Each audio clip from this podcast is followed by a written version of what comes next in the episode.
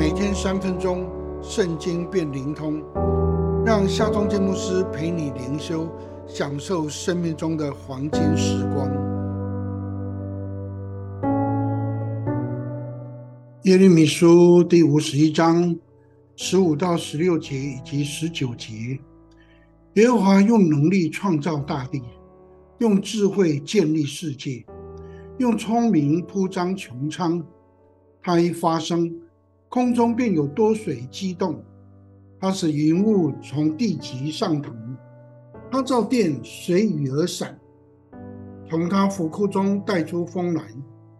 雅各的份不像这些，因他是造作万有的主；以色列也是他产业的支派。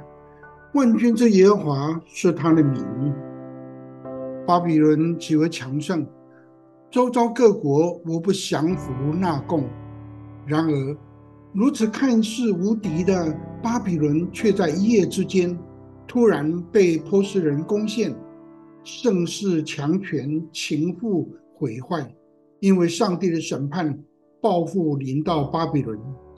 上帝曾启示先知耶利米说：“耶和华用能力创造大地，用智慧建立世界。”用聪明铺张穹苍，拍发生，空中便有多水激动。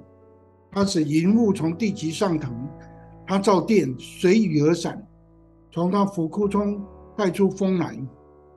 这段启示被记载在耶利米书的第十章第十二到十四节。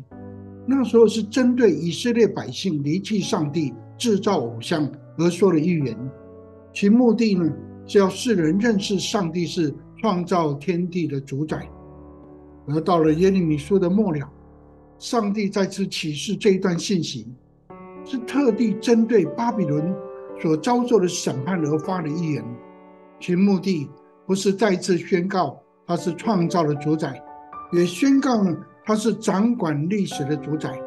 上帝说他是造作万有的主，以色列是他的产业，因此上帝也会对万有宣告。我们是他的子民，我们是他的产业。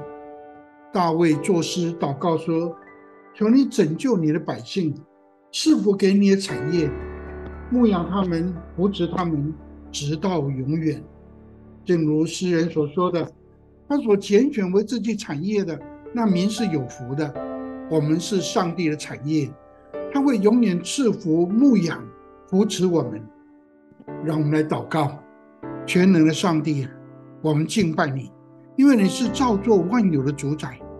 我们顺服跟随你，因为你是掌管历史的主宰。我们感谢你，因为你是呃我们的产业，你也以我们为你的产业。你必赐福、牧养、扶持我们。奉靠耶稣基督的名祷告，阿门。